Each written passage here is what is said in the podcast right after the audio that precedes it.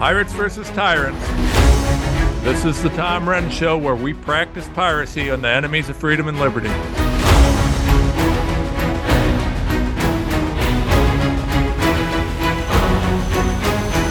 Everybody, and welcome to an early live broadcast of the Tom Renz Show. We are excited to be here. Uh, producer Andrea is particularly excited. She loves getting up at 5 a.m. Uh, you know, she's Pacific time and uh, recording. What what else could you possibly want to do at 5 a.m. other than hang out with me?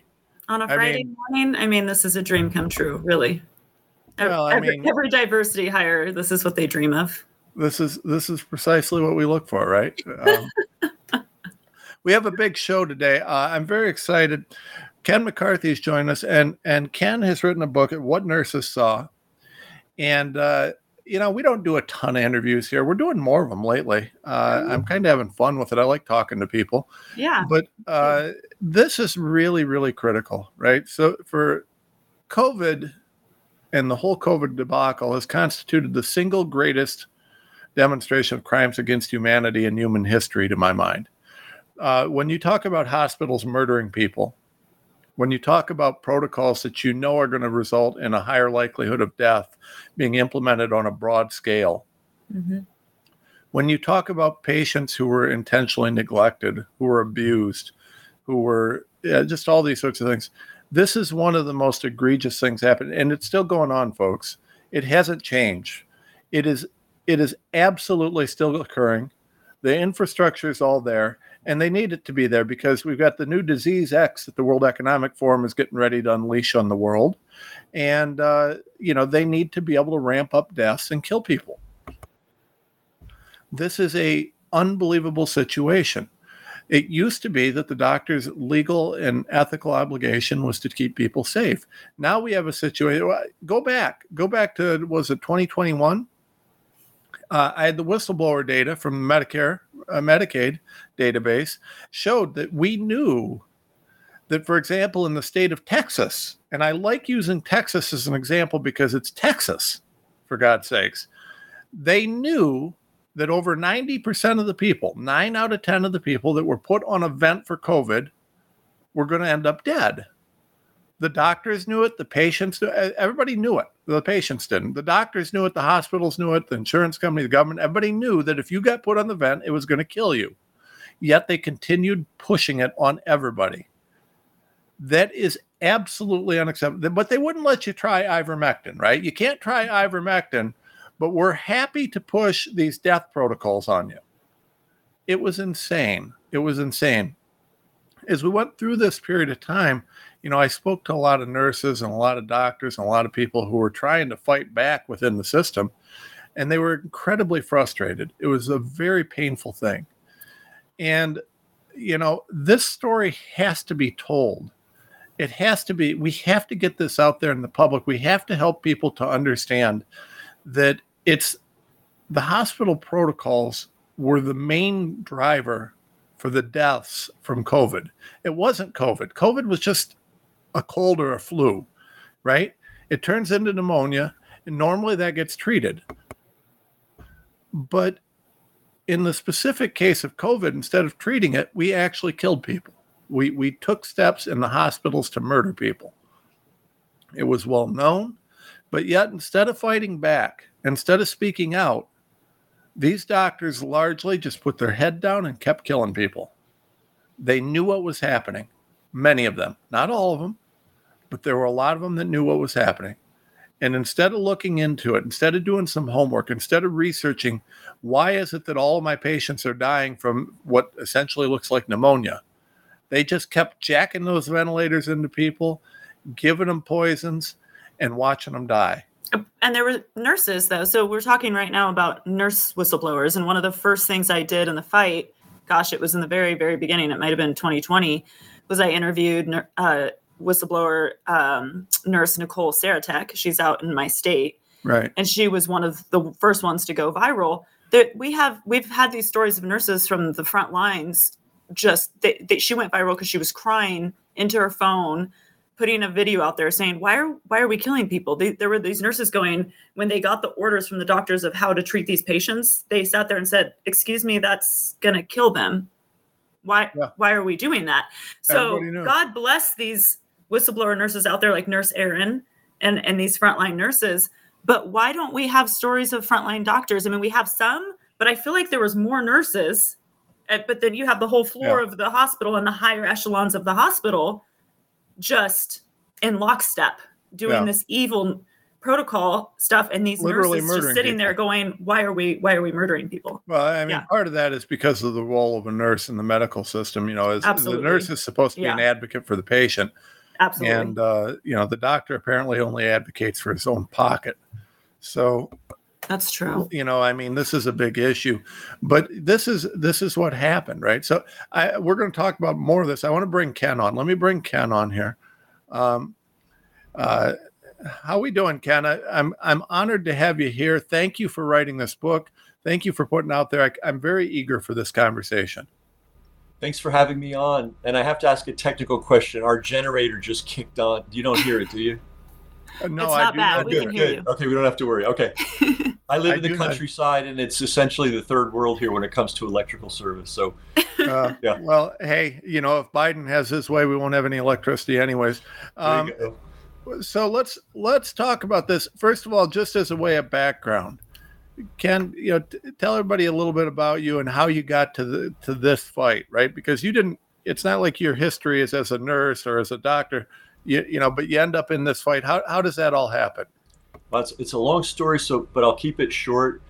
I've been aware of medical malfeasance for a long time goes back to my teenage years, uh, and I think a lot of people. I, I, bet if we if we had a if we could see our audience and ask them to raise their hands, how many people have been abused or mistreated mm-hmm. or injured seriously or killed or know of somebody who was killed by the medical system? And I think a lot of hands would go up.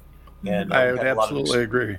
Yeah, we had a lot of experiences in, in my in my family. I had them personally, and so uh, I always looked at the whole medical system with a jaundiced eye.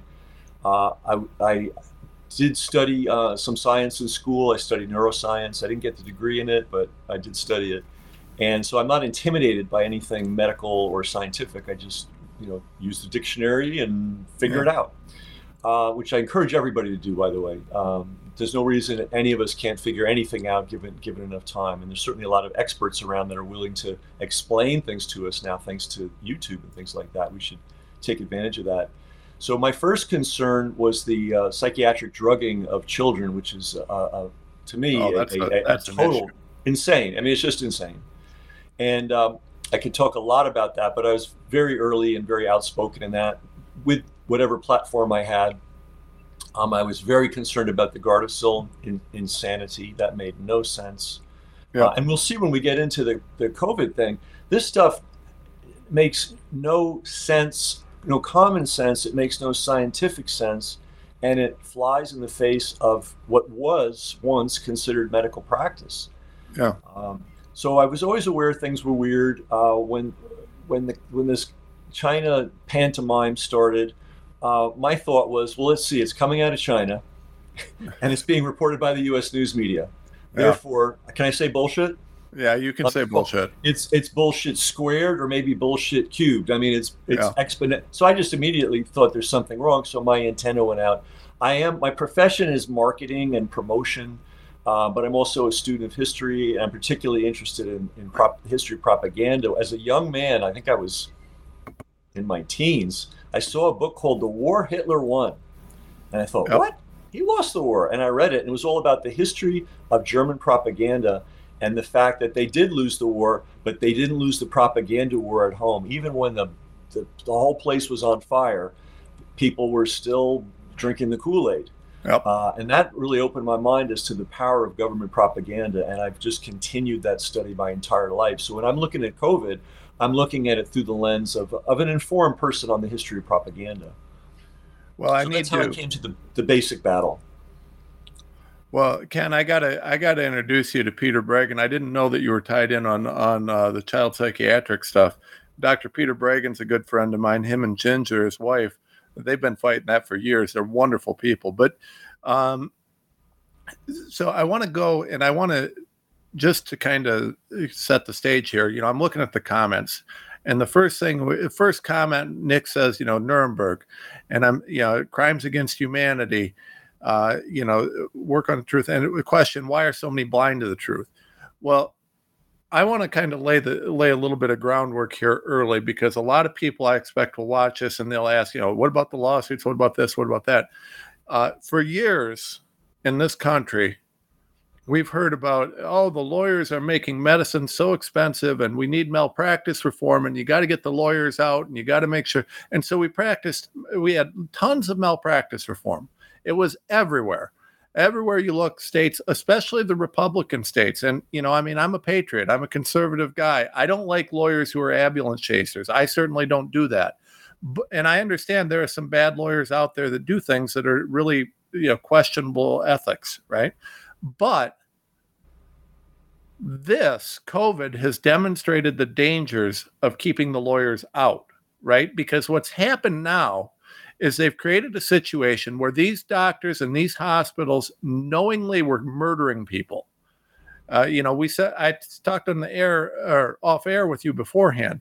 You know, back in 2021, we dropped uh, Medicare, Medicaid whistleblower data that showed that the state of Texas, in the state of Texas, red, red Texas, nine out of 10 people in hospital systems put on a vent ended up dead why in the hell would you put anybody on a vent then? Give them some ivermectin, do something else.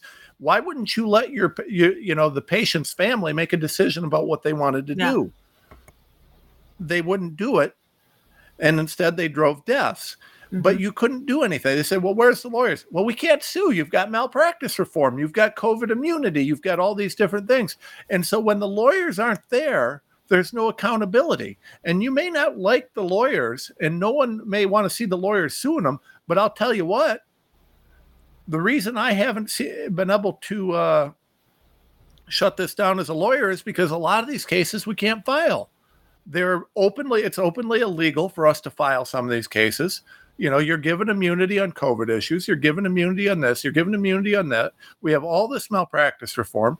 And so the lawyers couldn't do anything about it the doctors were bought off and the nurses were told shut up and deal with it or or you're going to lose your job and enter your book right? Because your book and my work same thing right? So uh, you know as i'm going through and as i'm fighting this and i'm i'm listening to these guys murdering these people's loved ones right? They're they're literally i'm getting call after call after call. Hey you know, they're gonna they got my loved one on the vent. They say they're gonna die. Why won't they let me try ivermectin? Hey, my loved one's got a bacterial pneumonia, and they're saying it's COVID pneumonia. Why won't they give them an antibiotic? Well, or vitamins. They didn't let people have vitamins, vitamin yeah. C, vitamin D, basic things. When you're on a vent, you can't eat. They starve right. these people. They dehydrated right. these people. When you're well, on a vent, one, right? when you're on you a know, vent, hey, you don't get any nutrients. Why? Why won't they feed my loved ones? Why won't they give them, you know, so, at least some nutrients through through a feeding tube or something? Yeah. Right? No, mm-hmm. nope, nothing. They literally starve them to death. They give them uh, medicines to suppress their breathing. They uh, they change the palliative care protocols to to actually expedite death, which is literally the definition of murder. Mm-hmm. And you know nobody understood it. And then, well, you know, when your loved one gets put on the vent, they immediately push you into palliative care. And people didn't understand that what that really meant is they were murdered. That you were giving them permission to murder your loved ones. And uh, to this day, they're still pushing that. And the palliative care protocols have been changed, and they do act, actually expedite death in many cases. And that is at, truly the de- if you are increasing the rate in which someone is going to die. That is mm-hmm. the definition of murder, right? Yes. If I shoot you, I make you die sooner, right? That's murder. Right. If I give you a drug overdose or don't feed you or do something else that I know is intentionally going to increase your likelihood of death, that is the definition of murder. Yeah. Yet I mean, that is our medical system. Yeah, I mean it's commonly known that if you shoot someone, you increase the chances of their death, right? You know, yeah. And, and, but we're, we're we don't we don't know yet. I mean, I know, you know, uh, people that have seen it know, but the public doesn't know that hospitals and doctors are doing things that are known to kill people repeatedly over and over again, and uh, isn't that murder? I'm not an attorney, right? So I puzzled with this. What do we call this? You know, uh, negligent homicide. Um, I mean, what do, I don't know what the term is, but I want to go off on a little slight tangent. I just was, remembered something, and it and it relates to what you were saying. In the early 80s, I was hired by a, a political communications company to do research for a series of ads they wanted to do for the New Jersey Plaintiffs Association, right? And they wanted me to go to Trenton, which is the state capital, and research the actual payouts on malpractice cases. Yeah. Because everybody was talking about how bad it was and people were Oh yeah. You know. Yeah. So I spent a week there with three guys going through all the judgments for I think Yep. 20 years. And I came out horrified. Man loses limb, gets $6,000 Yep. woman's face disfigured for life due to the carelessness of you know somebody uh 2500 i mean insanity there were Yeah. occasional big wins they were very very rare what was common was people who really were injured horrifically that got pennies on the dollar so this idea that there was an explosion of crazy judgments and lawsuits against doctors it didn't pan out in the in the research that I did in Trenton in the early 80s. So sorry to take us off on that sidebar, but I, I realize it's plaintiff attorneys that keep this world honest. Yeah. Yeah. And, and But I mean, need- the, the the amount of money that the doctors get. I mean, you're talking about money flow, the little the pennies that go down to these these people in these lawsuits. But then the amount of money, like during COVID, that the doctors made. There shouldn't be a money making machine on on this this whole story we're telling either. This well, well, it really, death it really, it protocols. really was. It really was a money making Yeah. machine. And, and as Tom as Tom points out, and this is probably the biggest takeaway, this thing is still in place. Yeah. We haven't we haven't put a scratch on it. No, no, no. no. The laws are still there. The the books, everything's still in the books, and uh, there's still. If you go in for COVID today, you're still very likely to be murdered in a hospital with almost no recourse. Uh, to and understand this is so critical because not only are they still murdering you in the hospital, but they are actually uh, they're they're tripling down on this and creating pro, uh, precedent on a large scale with disease X coming, and I, I don't think we can talk about this without recognizing right now the World Economic Forum is meeting in Davos, and they're talking extensively about disease X. Disease X, according to our intel, is sitting on a shelf right now. Okay, disease X, according to our intel, will be released. And I don't think it'll be an accident. They're going to try and say it's a zoonotic spillover. It's not a zoonotic spillover any more than COVID was a zoonotic spillover. They're going to release disease X. It's going to be far more dangerous. Uh, we've asked a question. I just posted on Twitter the other night and asked a question Is disease X going to be much more dangerous for those that were vaxxed? And I think the answer is yes, but that's another story. Um, so we're going to have this disease X running around. You're going to have a whole bunch of people going to the hospital, and you're going to see COVID part two. And no one is changing it. Nobody's addressing it. The lawyers can't do anything. They're going to pass more laws to make sure that the hospitals are just as insulated with disease X. They're going to look at where we've had success in cracking things on the COVID litigation, and they're going to double down on tightening those laws. And our crooked politicians aren't going to do a damn thing about it other than facilitate it. So get ready, folks. It's going to happen again, and you aren't going to have health care except for the handful of doctors who are, you know, out there telling the truth. And those guys are going to get attacked, disbar. Uh, I'm sorry, lose their out of the profession. Yep. They're going to lose their license, and get sued and like uh, you know you're going to have nothing you can do. So we better pay attention to what happened with COVID. If you think COVID's over, if you think, oh, I'm tired of it, I want to move on, it's not an issue for this election cycle, we need to move on. I got news for you. I got news for you. This needs to be one of the top topics. If there's one thing that Bobby Kennedy has done great, and I actually like Bobby, I'm a Trump guy, right? I'm a Trump guy, but I like Bobby, and I like that he's kept the focus on these COVID murders and things like that because it's necessary. But for Bobby, nobody'd be talking about this. Thankfully, Bobby's there. I mean, we have the Republicans in the House with their COVID committee who are doing nothing but trying to whitewash what's occurred and cover up for the military industrial complex involvement in this and, and the whole thing. Brad Wenstrup, the head of the COVID committee, got $168,000 from Big Pharma in the last election cycle. Do you think he's going to look at this? Big Pharma, who made money off of remdesivir? Big Pharma, who made money off of all of the drug protocols that they use to murder people? Hell no, the hospitals made a killing off of this. Uh, you know, they're Wenstrup's not doing anything other than covering for this, and they're going to try and throw Fauci under the bus. Now, Fauci belongs under a bus, maybe under a steamroller, but that said, you got to understand Fauci's a piece of garbage and belongs in jail for life or for at the end of a rope, but there were a lot of people involved, and no one's talking about the core problem. Who created this disease? Where did it come from? Why was it here? Why are the vaccines so dangerous? And why can't we sue anybody over any of this? That's the real issue. By the way, I got to do a quick uh, shameless plug. Please support us at tomrenz.com. Support the Tom Renz Show on the America Out Loud Network. Click share. This is an important conversation. We need you guys to share this. You want to stop murder protocols, you want to stop what's going on, you got to get the word out. That's why we do these interviews. Ken's book, Ken's book is absolutely vital.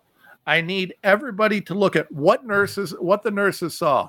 Look at this book, get it out there, right? Um, share our books. There it is. There it is. I put the link as well in our chat on both Rumble and Twitter. So Thanks please, pr- please grab Ken's yep. book. Yeah. So uh, uh, please get that out there. Hit share.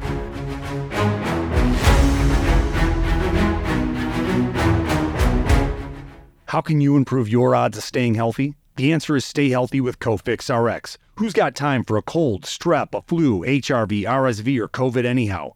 Cofix has some great news. Besides being featured as a top five product in the drugstore news, we completed the protocol that you've heard Dr. McCullough talk about.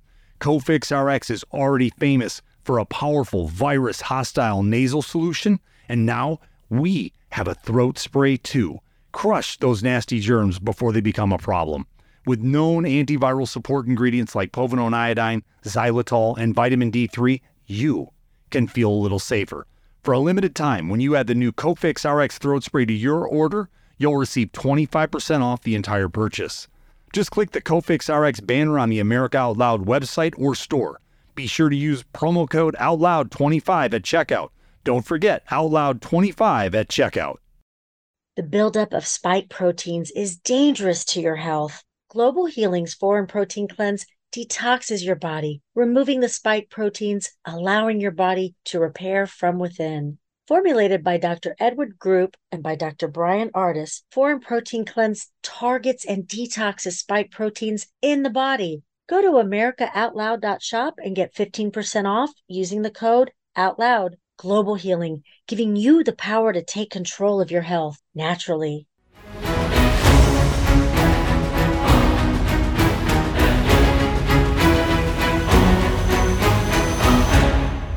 Okay, so, so if, I, if I may, I have a, something I want to suggest. Please focus on this. Is this show's about awareness, which is so important because most people don't know this machine exists. It do, no. they don't know they or their loved ones can be thrown into it at the drop of a hat. It's still, as you pointed out, in play for COVID. It's in play for any disease. And I have a different sort of theory about these diseases. They don't even have to in, invent an actual disease. They can just take a common respiratory problem, put yeah. a frame around it, yeah. call it the most dangerous thing ever seen to humanity. White lung, white lung disease. White lung, right. Which is yep. pneumonia. Yeah, which is which is something that every um, um, radiologist sees every day. You know, yep. yes. there's nothing new about white lung. It's all baloney. And they're using uh, the, the one place where the, the military, I believe, absolutely is involved is they're using uh, literal warfare level propaganda against us and yeah. you know you can't you cannot you literally cannot go to war unless you have a well-oiled propaganda machine. You have to keep yeah. the people at home in line. You have to you know cover your tracks internationally. Uh, and they don't leave it up to chance and they are the world's best and they have the world's greatest infiltration into the news media.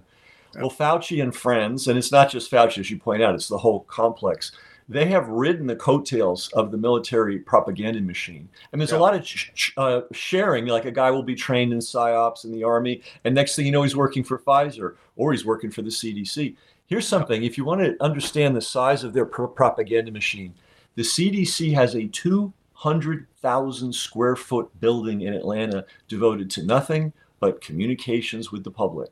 yep. That's a big building. I, I, I, once was involved in buying a 50,000 square foot building and it was huge. Yeah. And that's filled with people working 24 hours a day. And our problem is it's us. It's just us, and Yeah. we're trying to you know make make livings and you know keep the lights on and everything. These guys are going. They're getting they're, they're getting a paycheck. They're hitting the time clock. They're doing this 40 hours a week. Fauci's got eight um, alone, and I I don't want to single Fauci out. It's just he's just an example. He's a cog in the machine. His department alone has eight different guys who are directors of some aspect of his division, which is a. I always forget the he's, he's not he's uh, something under NA, NIH, the um, uh, uh, allergy and infectious disease, right? Yeah. He's got s- s- eight people whose whose job is just to manage public awareness Yeah. and all those people have staff. So I'm, I'm just, you know, back of the envelope. He's got 50 or 60 full time people. Yeah. And the- and the dedicated to thing. lying. And Yeah. here's the other thing. We call CNN or the New York Times or the Wall Street Journal. They don't even, they don't even pick up the phone. No. Oh, Fauci, no. can, Fauci and friends can pick up the phone and they answer. Yeah. So they Yeah, got yeah. all these people. So we're so uh, you know the um, initiatives like Tom's are so important. You know, Yeah. it, people people always go, "What can I do about it?" Support the fighters. That's what Yeah. you can do about Amen. it, right? Well, So, um, so awareness. We're talking about saving your life, and, and I want to point something out. There have been people killed by these protocols who knew the masks were BS, who knew the vaccines were BS, who knew remdesivir were BS. They got into the hospital because Yep. they, they felt unwell. They felt the need for hospital attention. Yep. And they got swept away by the system. If anybody listening has ever been in, in a hospital, it's a little bit disorienting. You know, it's not like walking into a bar, you know, or, or, or going into the mall.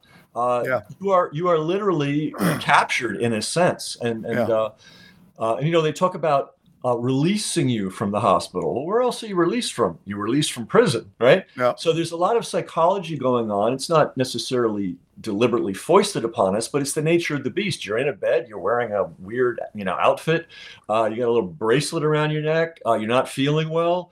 Uh, you're very vulnerable. So even if you think you know everything about this and you're bulletproof and nobody's going to pull one over on you, we have a long list of people who were Oh, very knowledgeable who ended up dead. well, so maybe we. So sorry. Go ahead, Tom. including good doctors and nurses and lawyers. I've actually had lawyers who've been, you know, in hospitals that that you know, are, hey, oh my God, what can I do? They're look what they're doing to me. I thought I was, you know, I'm a lawyer. I thought I was safe. No, no, there is no safety here, and you've got to understand something. When you go to the hospital, our our our politicians have essentially created a situation.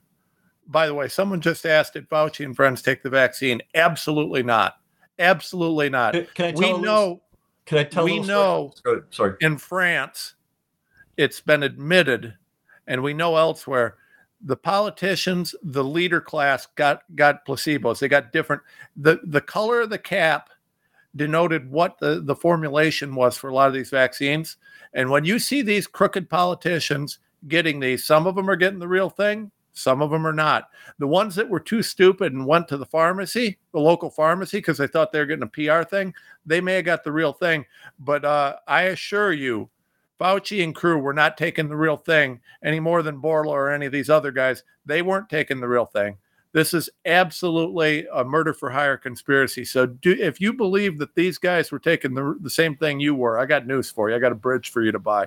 Um, Ken, I've been I've been studying um, uh, public uh, injections of high-ranking officials for years, and if you go back and look at them all, you know, cameramen know how to cut angles correctly. Mhm. yes, if they, they, want do. to show the needle going into the skin, they'll show Yeah. it. You will never see one of these guys with a full shot where you see a needle going into skin. You'll Mhm. never see it. No. I saw Fauci Well, get injected. Yeah, the he- he the didn't get injected. scientists you know scientists like dr judy mikovits but then we also have dr robert malone what's interesting about malone is he says he actually got a shot but those who've been on the ground level of this um, mod rna tech for years and years and years because it's been around forever but it's always been horrifying to Right. anyone who's on the ground level researching this technology because it's not a vaccine um, they all said it's scary because as they printed themselves we've talked about on our show back in years and years yeah, 2015 2006 they talked about shedding they talked about cancer they talked about all these ways that this this tech can kill you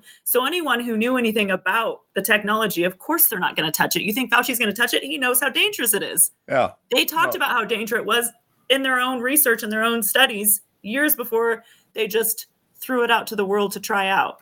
Yeah. There's no question about this. This was intentional and it was planned. And someone just made a comment.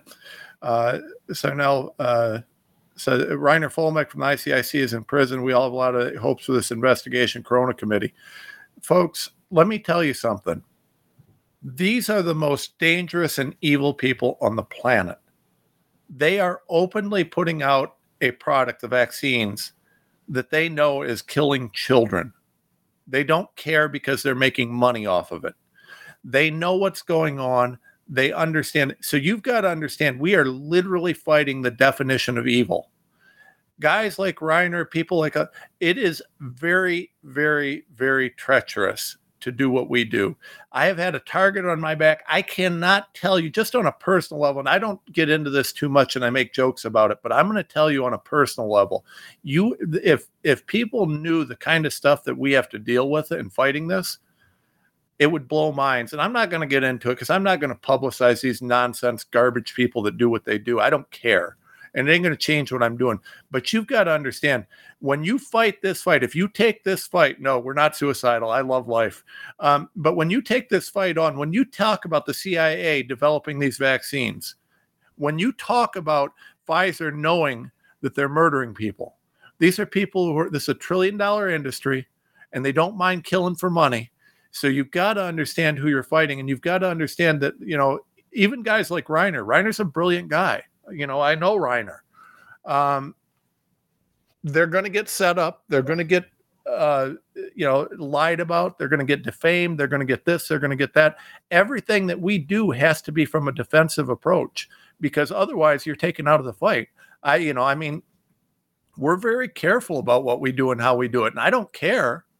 I don't care what it, you know, but, you know, it, it just, this is what's going on this is what's going on. And you've got to know that when you're fighting this fight, this is what happens. Every single one of us. Ken will take attacks for this book. I don't know how many, I don't know what, never know where it's coming from, but he'll get attacked.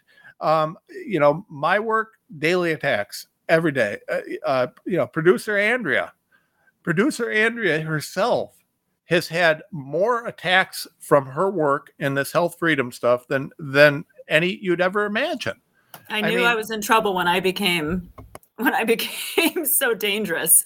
A, a literal homeschool patriot mom became very dangerous. So, I mean, it, yeah. just speaking the truth is a dangerous thing to do. Yeah. Yep. So, I mean, it's a huge deal. Now, Ken, I want to talk to you about these these nurses.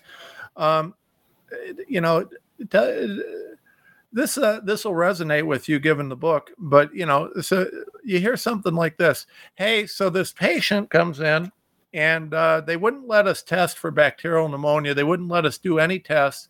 Uh, came in with symptoms that were actually completely unrelated to covid uh, but uh, they, you know we couldn't do any tests. I actually had one guy came in for kidney issues uh, they test them for COVID. They throw him in the uh, COVID uh, uh, wing, and and uh, you know, once this guy gets there, they start even though he's not having any breathing issues, they start pushing uh, these drugs related to COVID that that suppresses breathing. next thing you know, his oxygen levels drop because you gave him drugs to suppress his breathing, and they put him on they put him on assisted breathing. Well, as as they continued with these drugs and the assisted breathing, his oxygen levels continued to drop. So then they move him to the vent uh, they give him more drugs that continue to depress him while not treating other issues like the secondary uh, pneumonia that's developed because when you put someone on a vent, that's a very common issue. And uh, they won't treat that. They're still giving him things like remdesivir. His kidneys are now getting worse because remdesivir shuts down your kidneys. Uh, you know, this guy's dying. And then we put him on uh, palliative care where we starve him to death, OD him on morphine and other drugs, and uh, and then we watch him die. This Does is sound familiar? This is the assembly line, and every nurse had the same narrative, and they're from different states, they're from different countries. Uh, it's it's an assembly line, and it all starts with you getting a positive COVID uh, test result. And notice I didn't say you have COVID; I just say no. they gave you some test. And you know they did little things like uh, the tests were free to the hospitals. The government just gave them all the testing material they needed, right. and they would test their patients over and over and over, hoping to get a positive. With PCR COVID. tests ran at forty plus cycles, so it's going to show you positive no matter what you've got. Yeah, a, a PCR is basically an amplification system. You take a little bit of genetic material and you amplify it rapidly. And the guy that developed it, Kary Mullis, yep. uh, won the won the Nobel Prize in chemistry for it. And, and I know probably most of your listeners know this, but we, we can never stop reminding ourselves this. He said it's not a diagnostic tool in any way. It's it's a laboratory uh, uh, production tool. It has nothing to do with diagnosing disease. You can literally find any disease in anybody if you just ramp the cycles up enough. In fact, yep. uh, before COVID, I, there was a very funny or interesting story about the New York subway, and they swabbed the New York subway. They found every disease known to man on the seats, on the handles. Yep. Now, were people dropping dead? No, because we have immune systems. And uh, I want to just I want to say talk to people about how they can protect themselves, and, and then and then talk and then in in doing that, I'll also explain what they have to protect themselves from first. Yeah, and and I want to say this: um, we all have to take better care of our health. We all have to be smarter about our health. There's a lot of good YouTube yep. channels. You can learn a whole lot. And the more you know, the less dependent you are on the system. And I think that's one of our fundamental problems a lot of the good common sense things that we would have learned from our grandmother uh, are now uh, that work by the way that's why we're here i mean remember we're alive because our ancestors who had none of this stuff survived how did they survive a lot of it was common sense uh, a lot of this material is available online youtube's really good make it a regular habit to learn how to fortify your health and to stop doing the things that might be you know reducing your health that's step number one step number two realize somebody asked me on an interview, he said, It's so terrible to think you can't trust your doctor. And I said, What makes you think that guy's your doctor? He's the hospital's doctor. He's yep. getting a paycheck from them. And well, that's thank you, Obamacare. Yeah. COVID but, but couldn't it, have happened without Obamacare, by the way. It, it, certainly it certainly made an already bad situation way worse. That, no question about it. So they're they're drawing their paycheck from the set from the hospital. And I literally asked this last night on another call. We had a really interesting call with eight nurses all at once. It was, oh, it was more actually. I think it was 16. We had two hours, eight and eight. And I said, listen, let me ask you this. If it's up, if, if a doctor is going to lose his job and then get blackballed, because they don't just lose, you don't just lose the job, you also get blackballed. Yes. Um, and the decision is between following orders and keeping their job and not let it, not rocking the boat and watching you die I'm asking you, nurses, what will most doctors do? And they were like, they're going to let you die. Just keep keep this in mind when you're dealing with with a, a a doctor who's getting a salary from a hospital. And then on another interview, I said these hospital corporations, and the guy stopped me and he said, "Wow, you know, I've never heard anybody say that. They're always talking about hospitals." You're the first person I ever heard say hospital corporation, and I wasn't, I didn't intend to. I, it just came out. And I said, yeah, that's really right. These are not our grandparents' hospitals. Hospitals used no. to be community based. The, the, the, community would raise the money. Maybe some you know some wealthy industrialist who came from the town right. would put the money up. It was run as a true nonprofit.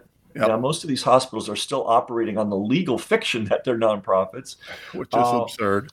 Yeah, yeah, and so we had we had local doctors, local nurses, and and every and the and the hospital was accountable to the community. And the purpose of the hospital imagine this was to help the health and well-being of people yeah. well these are corporations now uh, these hospital corporations they're as ruthless as the worst pharmaceutical company maybe yeah. even maybe even more so they don't care no um, so you have ran by lawyers this. and businessmen not doctors yeah yeah and so you have to know this in your interactions with hospitals therefore you don't want to go into a hospital lightly uh, because here's what's hap- here's what happens if you go in, and Tom sort of foreshadowed what I'm about to tell you now. The minute you are diagnosed as a uh, COVID patient, which is absurd, right? They always call it a case, an active case, a patient, all this stuff. All it means is they took some, they used some half-ass test that's completely unreliable, and they got a positive result. However, your medical and I think legal status, and this is something maybe you could sh- shine some light on too you are now in a new universe.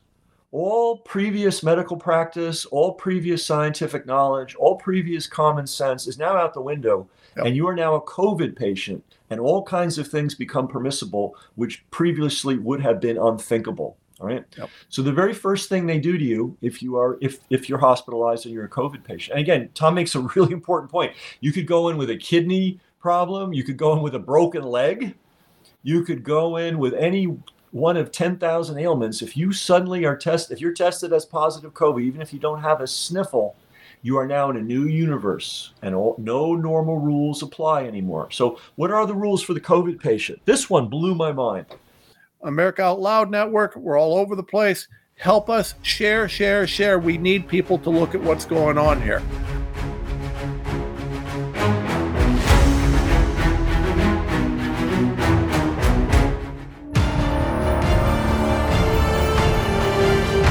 We stand at the gates of hell that global tyrants have thrust upon us.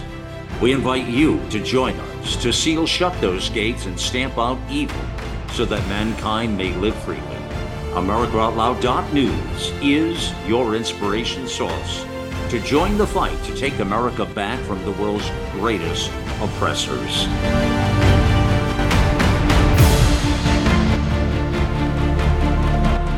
Now is our time, my fellow Americans. America Out Loud Talk Radio. Liberty and justice for all.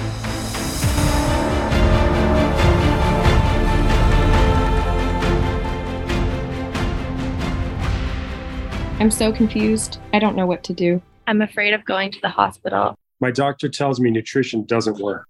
Trust is earned. We are the Energetic Health Institute, and we want to earn your trust. Natural medicine, holistic nutrition, detoxification, fasting, cellular healing, and so much more. Remember, the best way to be free is to be healthy. So stop being a patient and start being a student at energetichealthinstitute.org.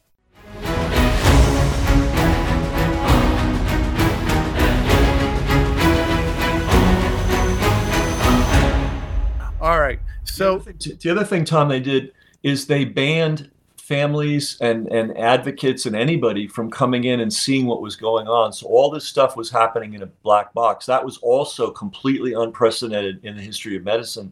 And interestingly enough, the nurses who saw horror after horror after horror, they said the worst thing was the was denying people advocates to see what was going on. Uh, yeah. Well, there's no question. I mean, people were begging me. Yeah. Why can't I just say goodbye? They said they're going to die. They're going to die in two days. Why can't Why can't his son come in and say goodbye to his daddy? Why can't the daughter come in and say goodbye to her daddy or her mommy? Mm-hmm. Why can't they? Why? I mean, honestly, that's well, the most horrific when, thing I've ever seen. Prisoners get better treatment than this. Exactly. When I interviewed Nicole Sirotek, she broke down in tears while we were talking, and she told me of a story that she she actually, you know, didn't get in trouble, didn't get caught, but she told the story how she got one of her patients who was going to die.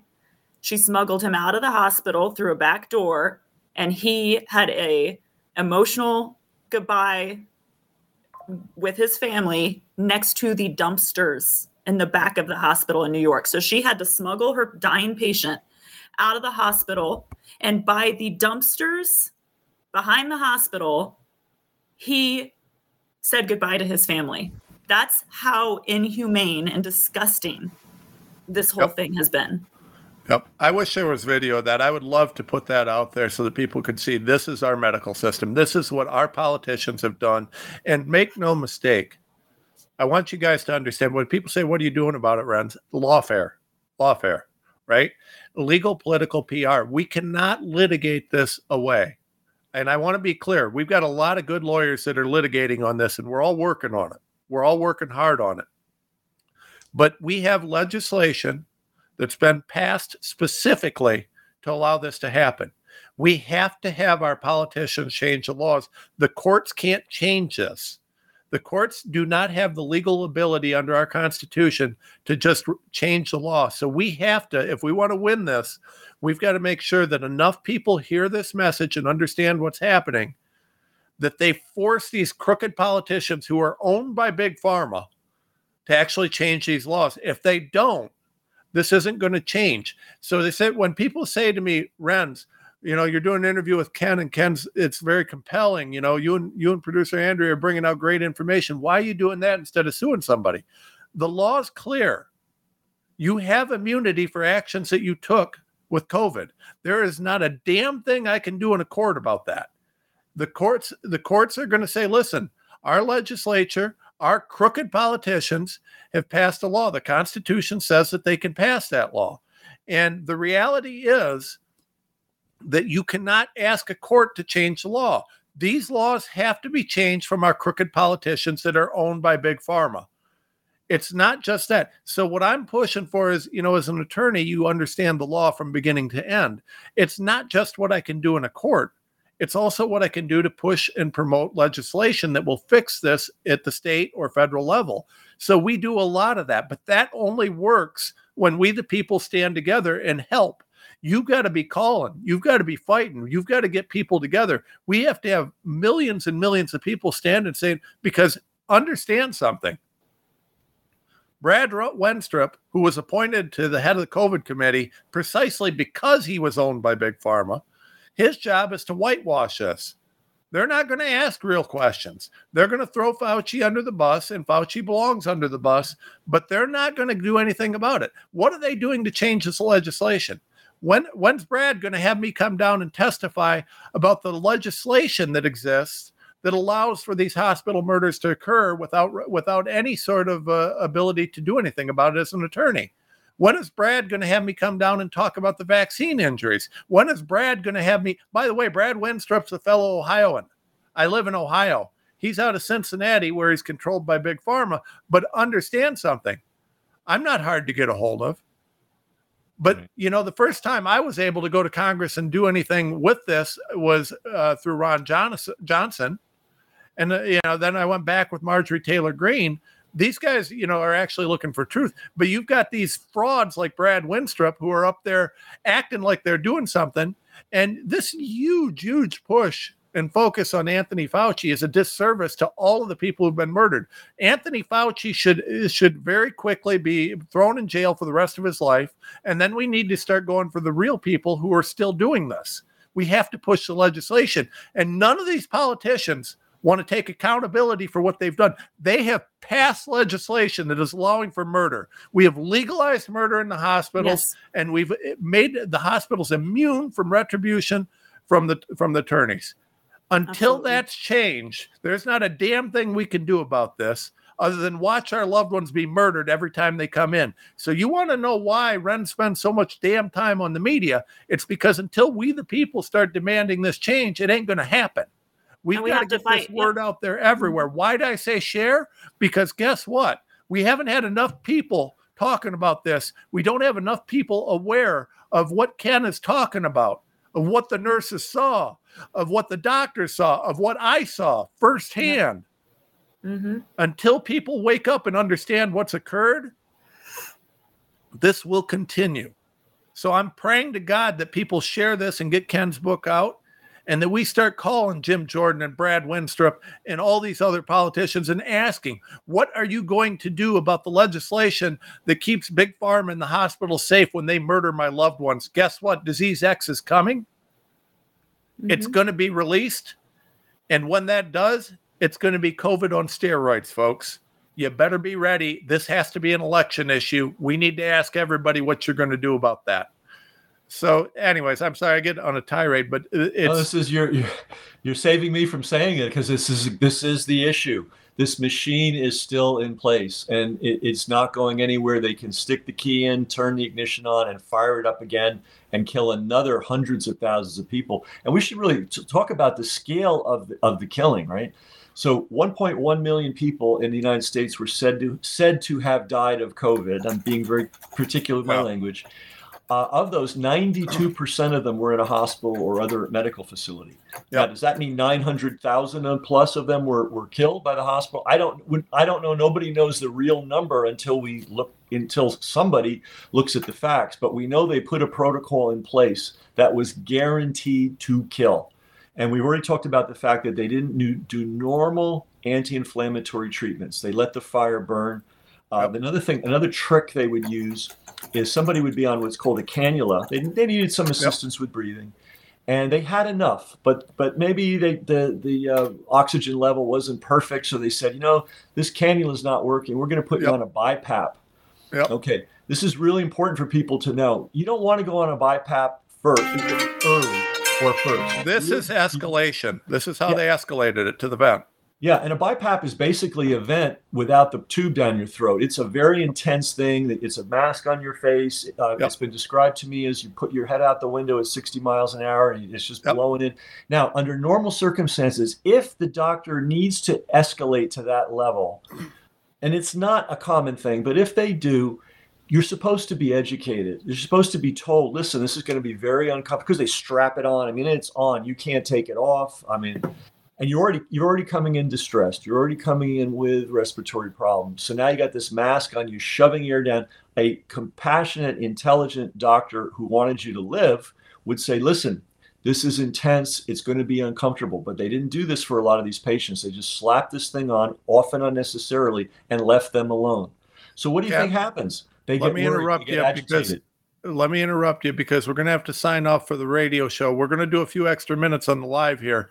Uh, if you're if you're able to. But support us on TomRenz.com. Support the Tom Renz Show, the America Out Loud Network. Uh, please hit share on this. This is so important. Check out the Rumble, the Twitter channel. Watch us. Look for this show everywhere. This needs to be everywhere. TomRenz.com. What the nurses saw. Please share that book. Get it out there. Thank you guys for listening. Now we're going to do a few extra minutes here on the live because I think this is, I don't want to cut you off on this and I think it's too important. So please go ahead and continue, Ken. Well, you know, I, I always say if you're going to commit a crime, commit a really complicated crime with a lot of moving pieces. And it's very hard to do. So there's a lot to unfold here, but, but be careful if they're putting your loved one or you on a BiPAP uh, because it means they're they they the next step is to put you on a vent. Now, just so everybody knows what a vent is and intubation is, it's a pipe that's stuck down your throat, down all the way down your throat into your. The slang for it in hospitals is the garden hose. Yep. Um, it is considered a really intrusive kind of operation. It's an op- I mean, it's a, it's an operation in a sense with a uh, lot of issues that go with it. So many. I mean, um, you know, first of all, they have to drug you, they have to knock you out, they have to give you analgesics to deal with the pain, including fentanyl, very often. They have to give you anti, um, uh, uh, par- they have to give you paralytics so you don't move around. And this isn't a pill that you take. This is an uh, IV, and there's a bag, and there could be anywhere from five to twelve bags going into these patients to keep them under. Now, under normal circumstances, you don't intubate somebody unless it's the end. It's the end of the road. It's the last ditch chance you have you've you've exhausted all other opportunities because you know if you put somebody on an event, there's a good chance you're going to kill them just on the event. Now yep. add all the drugs and all the drug interactions, and so uh, the the hospitals were were financially incentivized to put people on vents. So they were racing people through the vents. One of the interviews I have is with a 23 year veteran veteran uh, uh, um, uh, I'm forgetting the word therapist. Uh, in, respiratory, excuse me, uh, respiratory therapist, 23 years of experience, stellar record, respected by all. And he, he goes into the details of how the way they used intubation under COVID, unprecedented in the history yep. of medicine. Uh, well, and then they did another incentivization that I, I learned through the, you probably already know this. You got, the hospitals got an extra bonus if they kept you vented for 96 hours or more.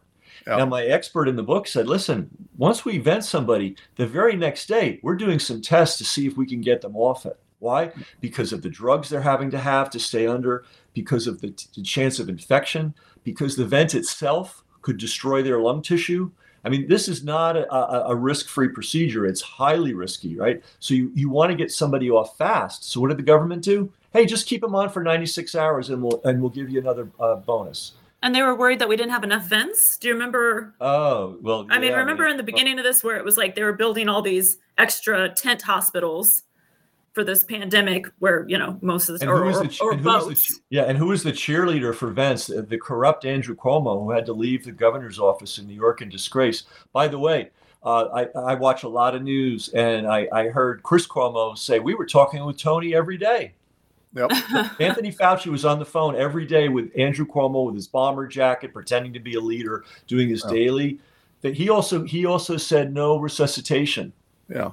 Well, remember Fauci's yeah. job was to coordinate the murder, but uh, he was he was just part of a machine. He was just exactly. the face. No, exactly. All these guys were just uh, underlings.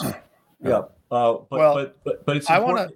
Yeah. I want to I want to stop one second because I want to interject this, and I don't think it can be overstated so, I, and I don't think that I've even talked about this as much as I should have.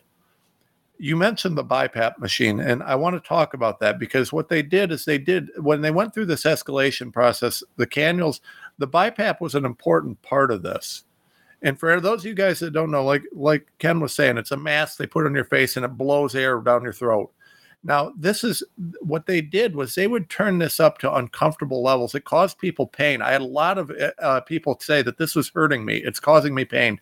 And what they would do is they would crank this up so high that it would cause lung damage. It would cause inflammation. Uh, when they blow it too hard, it can actually cause inflammation in your lungs that le- leads to pneumonia-like symptoms, which they then use to justify going to the to the vent.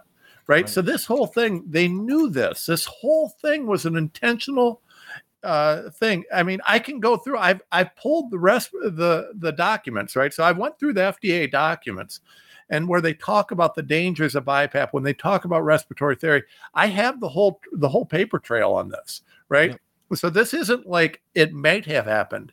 This was a well-known thing. Our FDA specifically with Fauci and all these guys, they specifically structured this in a way that was going to result in the murder of patients. They knew they were doing everything wrong and they did it anyways. Your loved ones were murdered. They weren't they didn't die by accident from COVID. They were murdered. The FDA knew it, the CDC knew it, the hospitals knew it. They didn't care because they were getting paid for it because our politicians passed legislation that paid them for murder. They paid them for all of these things Get your bonus, murder your patient. Get they your got bonus. More money if patient. you die. More money yep. if you die. I mean, just think of the planning involved. Think of how involved it is to to draft legislation and to push it through. So at some point, there were a bunch of people in a room with a whiteboard figuring out, okay, let's come up with a protocol. Yep. And they deliberately deliberately came up with a protocol that f- flew in the face of all previous medical experience, all scientific reason, yep. and all common sense. Yeah, this wasn't this wasn't something that could have happened by accident. They right. literally went the wrong direction in every imaginable instance. And then right? they got the every single yep. time. Yep. Mm-hmm. That, that they had the opportunity to, to give someone you know something that would intervene and help a, me- a proper medical intervention they went the other direction this is not an accident and well uh, and joyce just asked who wrote the bill there's a bunch of bills the CARES Act, the PREP Act, a bunch of these things. But then you have to look at the protocols that were structured that came from the CDC, NIH, mm-hmm. FDA, and these protocols were then distributed. And were I'm going to be I'm going to tell you guys, it's very difficult to understand how this is done and to trace this because it was done in a way where it's done in conjunction with the big hospital systems and the insurance companies, and all of them have NDAs with each other. So you can't see what they mm-hmm. were doing, but what they were uh, in many cases, but what they did, this is why Obamacare was key. And you know, for anybody that doesn't know why it is that Trump, when he came into office in 2016 and had a Republican House and a Republican Senate, you may you remember he wanted to repeal Obamacare and he couldn't do it, even though he controlled both houses, and uh, you know he wanted to repeal it. Why is that? Well, because McConnell and these crooks were absolutely in on this. This has been going on. You know, we've laid out in other shows how this was going on since the mid 20 teens. Um, this has been planned. This was planned under Obama, which is why Obamacare was there.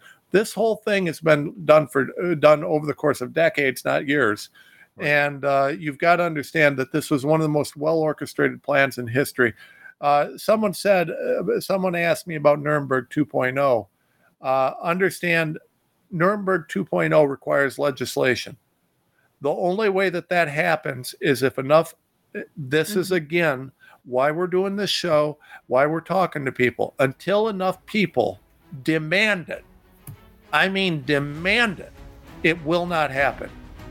All right. Thank you all. Thanks, Ken, a lot. I appreciate it. Let's, we definitely got to get you back on. And thank everybody for listening.